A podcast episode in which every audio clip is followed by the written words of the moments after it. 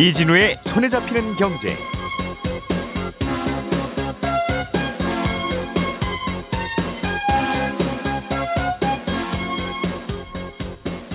안녕하십니까 이진우입니다. 어제 네이버와 카카오 같은 인터넷 플랫폼 업체들의 주가가 급락했습니다. 금융당국이 이 업체들이 보험 펀드 상품 판매를 하면서 여러 가지 중개 행위를 하고 있는데 법을 어겼다고 판단한 데다가 또 정치권에서도 그동안 혁신을 자부했던 이들 업체들이 대기업들처럼 이윤만 추구한다라는 비판을 하면서 정부가 규제에 나설 것으로 보이는 게 그 시장 반응의 원인이었는데요. 오늘 금융당국과 이 핀테크 업계 간에 긴급 간담회가 있습니다. 어떤 얘기가 오갈지 살펴보고 예측해 보겠습니다. 11월부터 청약제도가 일부 개편됩니다. 1인 가구나 무자녀 신혼부부는 그동안 청약통장이 있어도 당첨 가능성이 거의 없었는데 앞으로는 당첨 기회를 좀 더 넓히는 쪽으로 청약 제도를 바꿉니다. 자세한 내용과 자주 바뀌는 내용 때문에 생기는 또 혼란과 갈등에 대해서도 함께 살펴보겠습니다.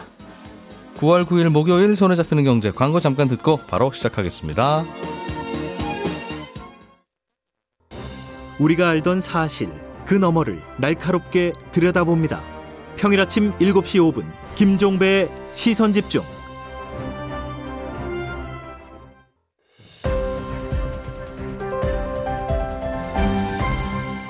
이진우의 손에 잡히는 경제.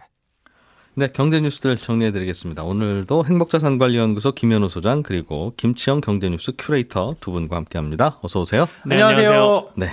박세훈 작가는 내일 옵니까? 네, 내일 옵니다. 네. 오늘 안 와도 될것 같습니다.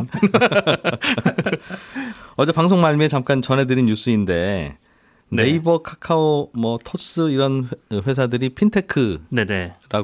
이제 깃발을 꽂고 여기에 오시면 다양한 금융 상품들을 저희가 알기 쉽게 음. 권해도 드리고 네네. 가입도 뭐 여기서 할 수 있고 편하게. 어 그런 사업을 하고 있었는데 금융 당국이 잠깐 하지 말라 고 그랬어요. 그래서 네네. 어제 어제 그것 때문에 그런 건지 주가도 크게 빠졌는데 맞습니다. 예. 네.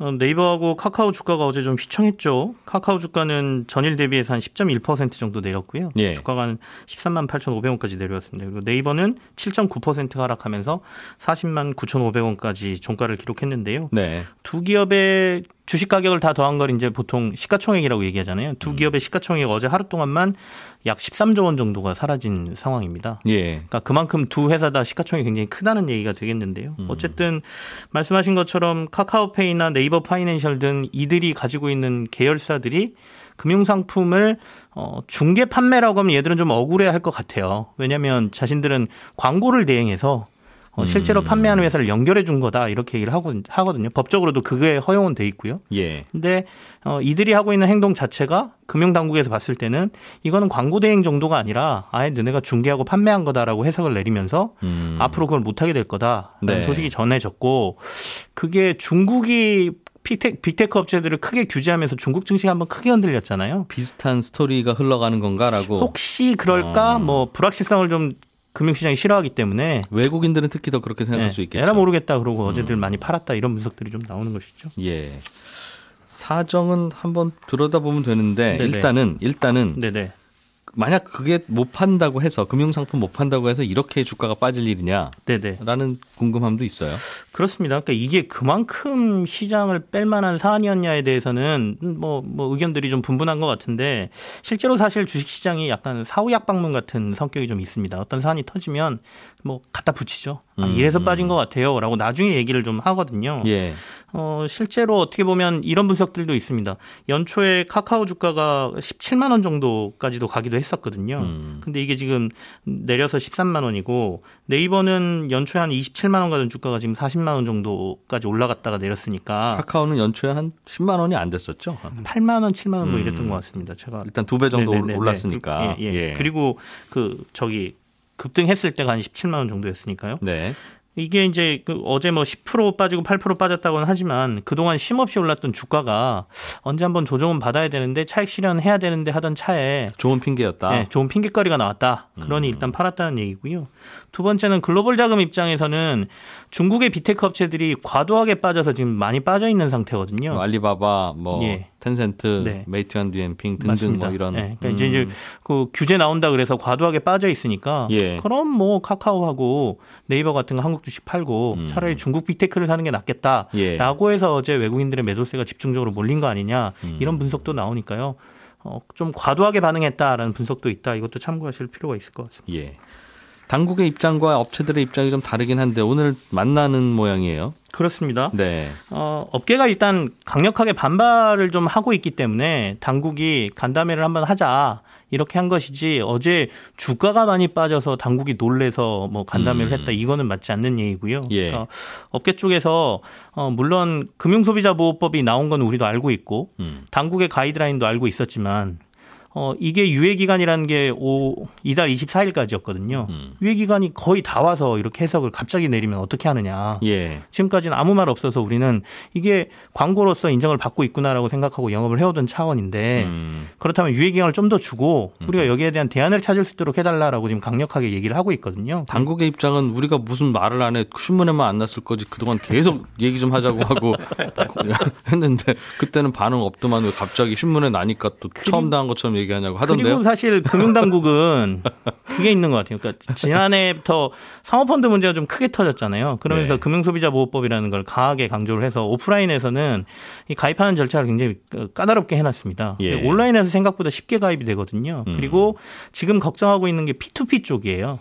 그리고 실제로 카카오나 이런 쪽에서는 카카오페이에서 P2P 중계를 굉장히 많이 했었고 네. 또 브로콜리라는 회사도 P2P 관련 펀드를 이제 개인 간 대출을 연결해 주거나 음. 어, 이런 상품인데 그렇다 보니까 P2P에서 또 사고가 터지면 어떡하지라는 생각을 가지고 있고 이 P2P 시장이 이런 음. 금융 플랫폼을 통해서 굉장히 확산이 빨랐거든요. 네, 그러니까 수수료 많이 받을 수 있는 상품들을 이 핀테크 회사들이 팔았을 텐데 네네. 그 상품들이 당국이 보기에는 위험천만하다. 그렇죠. 음. 그렇다 보니 이 부분을 지금 조금 그 속도 조절을 해야 되지 않겠느냐 생각을 예. 하고 있는 것 같아서 이번에 해석을 조금 더 까다롭게 내린 거 아닌가라는 음, 생각을 좀 해봅니다. 알겠습니다. 어쨌든 오늘 뭐 금융 당국하고 업계 한 스무 곳하고 만나기로 돼 있고요. 금융 당국에서는 어, 홍성기 금융위 금융 소비자 정책과장 그리고 정재승 금융감독원 금융소비 보호 총괄팀장이 참석한다고 하고 있고 뭐 네이버 파이낸셜, 카카오페이, 토스, NHN페이코 뭐 이런 20개사 핀테크 음. 관계자들이 서로 만나기로 지금 돼 있는 상황입니다. 여기에 껴야 이제 대한민국 핀테크 중에 하나가 되는 거고. 20개 안에는 껴야. 일단 발은 담가놔야 되니까요. 네. 결국은 근데 정부가 어떻게 하라는 건지 모르겠어요. 팔지 말라고 하는 건지 이들한테. 아니면 똑같이 팔더라도 네. 그 중개업 라이센스를 맞습니다. 등록을 하고 해라. 예, 중개업 라이센스를 따라는 게 이제 핵심이에요. 파는 행위 지금 이 자체에 네네. 대해서는 뭐 그렇게 팔 수도 있는 건데 그래서 뭐 라이센스 있어요 할 때 그거 그거 없는 게 문제라는 건데 그걸 잘 모르겠다고요. 언론들이 조금 당국의 규제, 야 드디어 빅테크들의 뭐 칼을 댔다, 뭐이 음. 규제가 앞으로 더 강화될 것이다, 뭐 이렇게 얘기를 하긴 했는데 향후의 상황을 좀 봐야 될 필요가 있는 게 어, 사실은 처음에 이런 그 빅테크 업체들 그러니까 어, 그 카카오나 네이버는 어, 혁신 기업이라는 이미지로 해가지고 굉장히 약간 보호를 받으면서 커왔잖아요. 네. 근데 이게 영역들이 어마어마하게 확장되면서 저희 생활 곳곳에 모든 상품들을 다 파는 회사로 성장을 해버리니까 음. 예전에 대기업들이 봤던 규제의 틀 안으로 지금 살살 들어오고 있거든요. 음. 그리고 규제의 필요성도 조금 조금 나타나고 있습니다. 그렇다 보니까 당국도 그렇고 정치권에서도 그렇고 계속 이들에게 뭔가 규제를 해야 된다는 움직임을 보이고 있고 음. 비단 우리나라뿐만 아니라 미국도 그렇고요. 그거는 이해가 되고 규제가 네네. 될 텐데 네. 그 규제라는 게 그 등록을 하고 그 파는 행위를 하세요라는 건지 아니면 말씀하신 대로 너무 쉽게 판매가 된다든가 대충 설명하고 판다든가 그 판는 행위 자체가 우리가 마음에 안 듭니다. 라는 것인지에 따라서 처, 네. 전자라면 네. 등록하면 되고 아니 뭐 하지 그거 근데 갑자기 얘기하세요? 그러면서 하면 똑같이 돌아가는 거고 만약 후자라면 정말 이 업체들의 사업 모델 자체가 다 바뀌어야 되는 아, 그런 거라서 둘 다 조금은 해당이 될 것 같은데 음. 1번은 중개업 따고 하라는 겁니다. 일단은 네, 지금은 음. 모양새가 광고라고 얘기는 하고 있지만 너네 상품에 대한 광고를 우리가 받아서 여기다 게시를 해주고 이걸 보고 사람들이 어 사고 싶어 그러면 연결해서 음. 당신들이 파는 거야라는 구조지만 사실상 안에 들어가 보면 그 사이트에서 앱내에서 거의 다 이루어지고 예. 있고 아주 음. 밑에 하단에 이거 판매는 어디 어디 뭐 회사입니다 음. 이렇게 써 있으니까 네. 이거 예. 야 중개라고 너네 광고라고 얘기했지만 사실상 중개야라는 음. 해석을 내린 거니까 중개 없다면 할 수 있어라고 얘기는 하고 있거든요. 근데 제가 말씀드린 건 큰 틀에서 보면 네. 계속해서 이게 금융 상품뿐만 아니라 모든 영역에서 음. 이 규제의 칼날들은 계속 들어올 거라는 거고 거기에 대한 음. 기준에 대해서 사회적으로 좀 논의할 필요가 있어 보인다는 거죠. 네, 그렇습니다. 사람이 파는 금융 상품보다는 사자가 파는 걸 요즘 더 신뢰하고 있어요. 라이언 말씀하시는 거기서 생긴 문제인 것 같습니다. 곰 아닌가요? 그거? 이름만 라이언이. 김현 소장님, 네. 웃고 계시지만 마시고 청약 제도가 좀 바뀐 모양입니다. 네. 음, 과거에는 어땠는데 앞으로는 어떻게 되는지 좀 정리해 주세요. 네. 개인적으로 굉장히 기다렸는데 어, 열어보니까 그렇게 썩 많이 바뀐 건 없습니다. 이번 음. 개편은 민영주택에만 해당이 돼요. 그러니까 SH나 LH에서 분양하는 공공분야 국민주택은 해당되지 않는다. 그러니까 앞으로 남아있는 뭐 3기 신도시 사전 청약이나 이런 것들은 해당되지 않는다라고 보시면 되고요. 민영주택 청약 중에서도 어, 일, 일반 그러니까 민간 브랜드에서 건설하는 아파트 중에서도 생애 최초 특별 공급하고 신혼부부 특별 공급 이 두 가지만 바뀝니다. 그러니까 잠깐만요. 우리 민영주택은 네. 그냥 청약 가점이 뭐 70점인지 69점인지 그런 거 가지고 하지 않았어요? 맞습니다. 그건 이제 민영주택의 일반 공급이고 예. 일반 공급 외에 특별 공급이라는 제도가 있는데 그 중에서 두 가지 신혼부부 특별 공급 그리고 생애 최초 특별 공급 이두 가지에 대한 내용이 바뀝니다. 예. 아, 핵심은 1인 가구하고 또 무자녀나 아니면 고소득 신혼부부들에게도 당첨 기회를 주겠다, 청약 기회를 주겠다는 게 핵심인데요. 아, 그동안에는 이분들은 소외가 됐었거든요. 예. 가능성이 거의 제로라서 전혀 생각을 하지 않았던 분들도 이제는 에, 청약 시장에 뛰어들 수 있다라고 보시면 될 것 같고. 지금 그러면 민영주택 그 청약을 할 때는 네. 청약 가점으로도 일단 뽑고 신입. 신입생 뽑는 걸로 생각하면 그렇죠. 그리고 일정 비율은 특별 전형. 어, 생애 최초나 신혼 부부인 경우에는 네. 그분들 사이에서만 따로 경쟁을 해서 얼마나 신혼인지 네, 그렇죠. 얼마나 최초인지 그걸 보고 뽑았다는 거죠. 맞습니다. 어. 일단 신혼부부 특별 공급부터 설명을 드리자면 지금까지는 미성년 자녀가 있어야 신혼부부들 중에서도 1순위였어요. 예. 그러니까 신혼부부를 따로 딱 모아놨는데 자녀가 없으면 저 뒤로 가세요라고 하는 거죠. 그리고 자녀가 있는 분들 중에서도 어떻게 우선순위를 가느냐? 자녀가 많으신 분들부터 앞쪽으로 나오세요 해가지고 네. 그분들 먼저 뽑았습니다. 그러다 보니까 어, 신혼이긴 하지만 자녀가 없으신 분들, 음. 뭐 자의에서 타의에서 많으시잖아요. 그런 분들 같은 경우는 아예 가능성이 제로였고요. 네.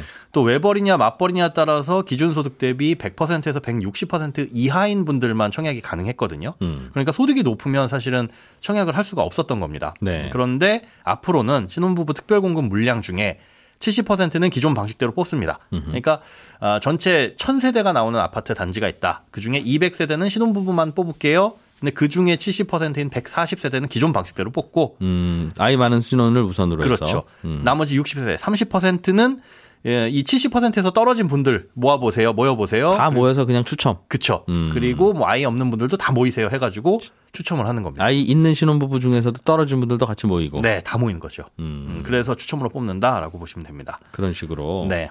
우리 그 청약 통장을 매달 10만 원씩 얼마나 길게 부었느냐에 따라서 그 집을 주는 그런 방식의 청약도 있었잖아요. 네, 그거는 국민주택입니다. LH나 SH에서 어, 그것도 내주는 국민주택이라고 부릅니까? 네네 국민주택 정확한 명칭은 국민주택이고 우리가 흔히 알려져 있는 건 뭐 공공분양 이렇게 부르는데 85제곱미터 이하를 국민주택이라고 부르지 아 않아요? 국민주택 규모 인 거고 이게 주택 공급에 관한 특별 규칙 뭐 이런 거에 아. 따라 가지고 명칭이 다 다르긴 한데 음. 정확한 명칭은 민영 주택과 국민 주택으로 나뉘는 거고 알겠습니다. 어, 머릿속에 들어 있는 거 공공 분양 뭐 이렇게 되어 있죠. 그럼 청약 통장을 오래오래 길게 부은 것만으로 나눠주는 집을 청, 어, 나눠주는 네 그런 쪽에는 이런 변화는 없어요? 없습니다. 아직은 아. 없습니다. 네 그렇군요. 거기도 또 청약 통장이 얼마 안 길면 네. 부은 기간이 사실 역시 암담한데 그렇죠. 네. 어, 거기에는 특별하게 그렇다고 추첨 운만 좋으시면 됩니다. 이걸 안 넣는다는 거죠? 생애 최초 특별 공급이 기존에 있긴 했는데 예. 그마저도 사실은 생애 최초 특별 공급은 기혼자만 돼요. 음. 이것도 민영 주택에도 해당이 되는 건데 요 생애 최초 특별 공급을 설명해 드리자면 기준 자체가 현재 혼인 중이거나 아니면 혼인 중이 아니더라도 자녀가 있어야만 가능합니다. 그러니까 네. 음. 이혼한 가정에서 자녀가 있는 경우겠죠. 그런데 앞으로는 이 신혼부부 특별 공급하고 비슷하게 그 생애 최초 특별 공급 물량 중에 70%는 기존 요건 충족한 대상대로 하고 나머지 30%는 여기 70%에서 떨어지신 분 모이세요. 그리고 1인 가구도 모이세요 해가지고 추첨을 합니다. 네. 다만 아, 식구수가 많은 분들을 좀 고려를 해서 1인 가구 같은 경우에는 청약할 수 있는 대상을 면적을 제한을 합니다. 음, 전용 면적 60제곱 60제곱미터 이하 주택만 청약이 가능하다라고 보시면 되고 네. 또 기존에는 소득이 많은 1인 가구 같은 경우에도 제한이 됐었는데 이런 것들도 포함이 됩니다. 다만 음. 소득 많은 1인 가구 중에서도 이제 여기 보도 자료 보니까 금수저 특공이라고 부르, 부르더라고요. 어, 이런 것들을 제한하기 위해서 장치를 두기는 뒀는데 기준 소득의 160% 그러니까 1인 가구 기준으로는 965만 원 정도가 돼요.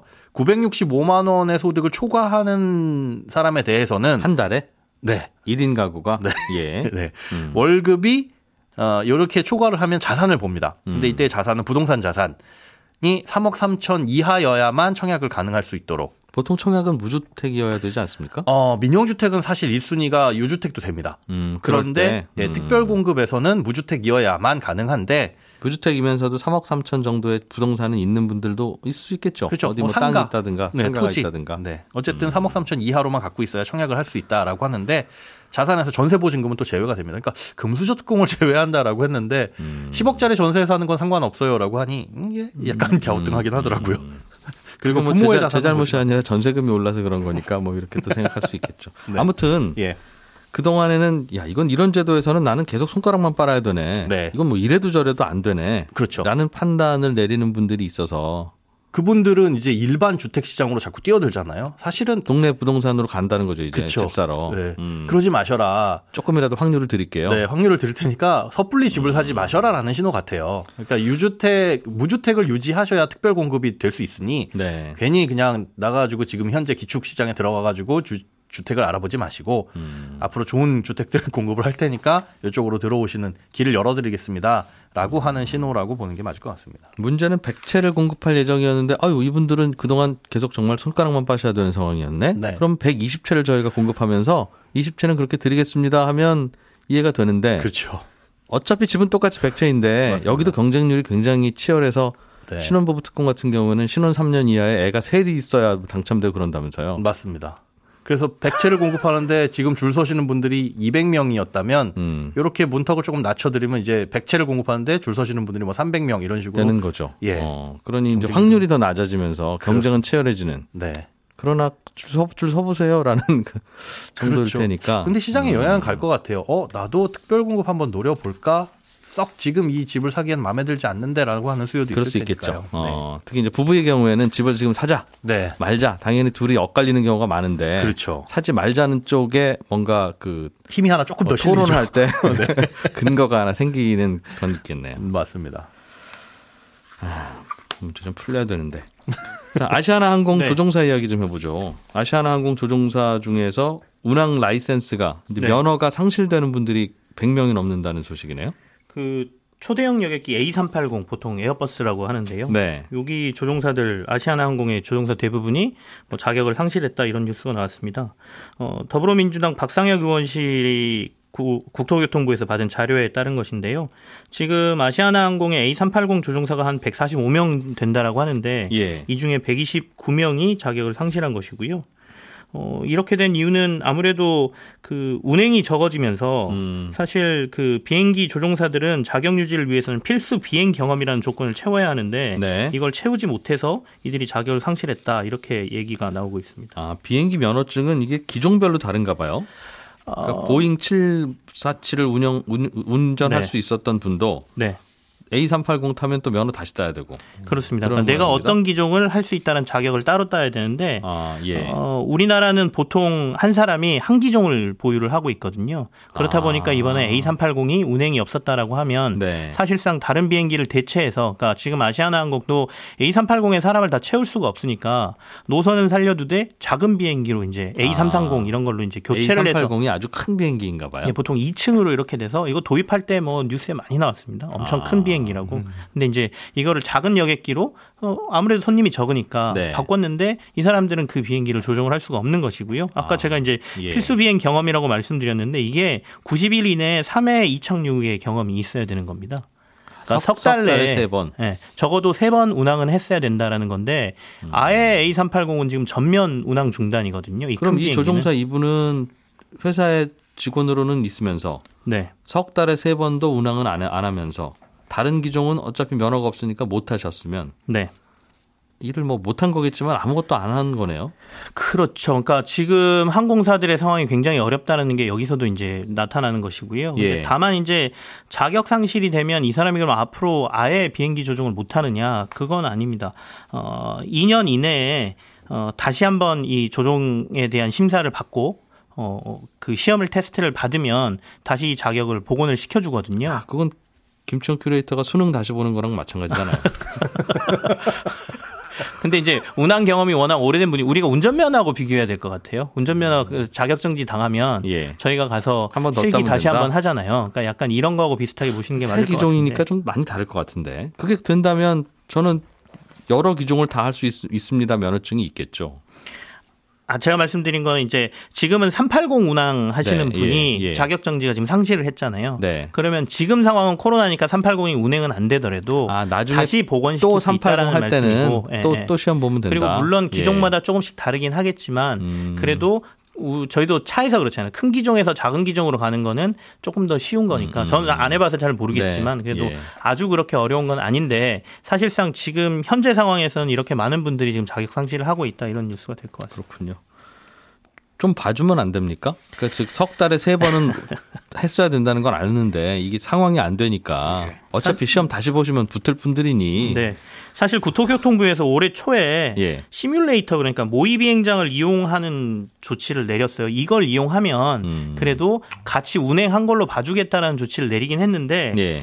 이게 시뮬레이터 이용 비용이 굉장히 비싸다고 합니다. 그래서 A380 이 교관 중 한 10명 정도만 이걸로 해서 자격을 유지시켰고 예. 나머지는 전부 지금 잃은 상태니까 이와 관련해서 항공사들이 적극적으로 지원해서 이, 이분들의 자격을 다시 회복하도록 하고 하겠다는 음. 조치는 지금 얘기는 하고 있습니다. 그러니까 각자 뭐 시뮬레이터를 돈 내고 해서 유지했어야 네. 되는 건가 봐요. 네. 개인 비용으로 음. 담당을 했던 것이죠. 음. 그냥 하면 되는 거군요. 그러니까 큰 문제는 아니고. 네. 네. 알겠습니다. 오늘 여기까지. 네, 에, 오늘 11시 5분에 이어지는 손경제 플러스에서는 저희가 중국 전문가 한 분 모시고 요즘 중국의 규제 강화 뒷 이야기, 배경이 어떤 게 있는지 좀 자세하게 들어보려고 합니다. 11시 5분에 다시 오겠습니다. 이진우였습니다. 고맙습니다.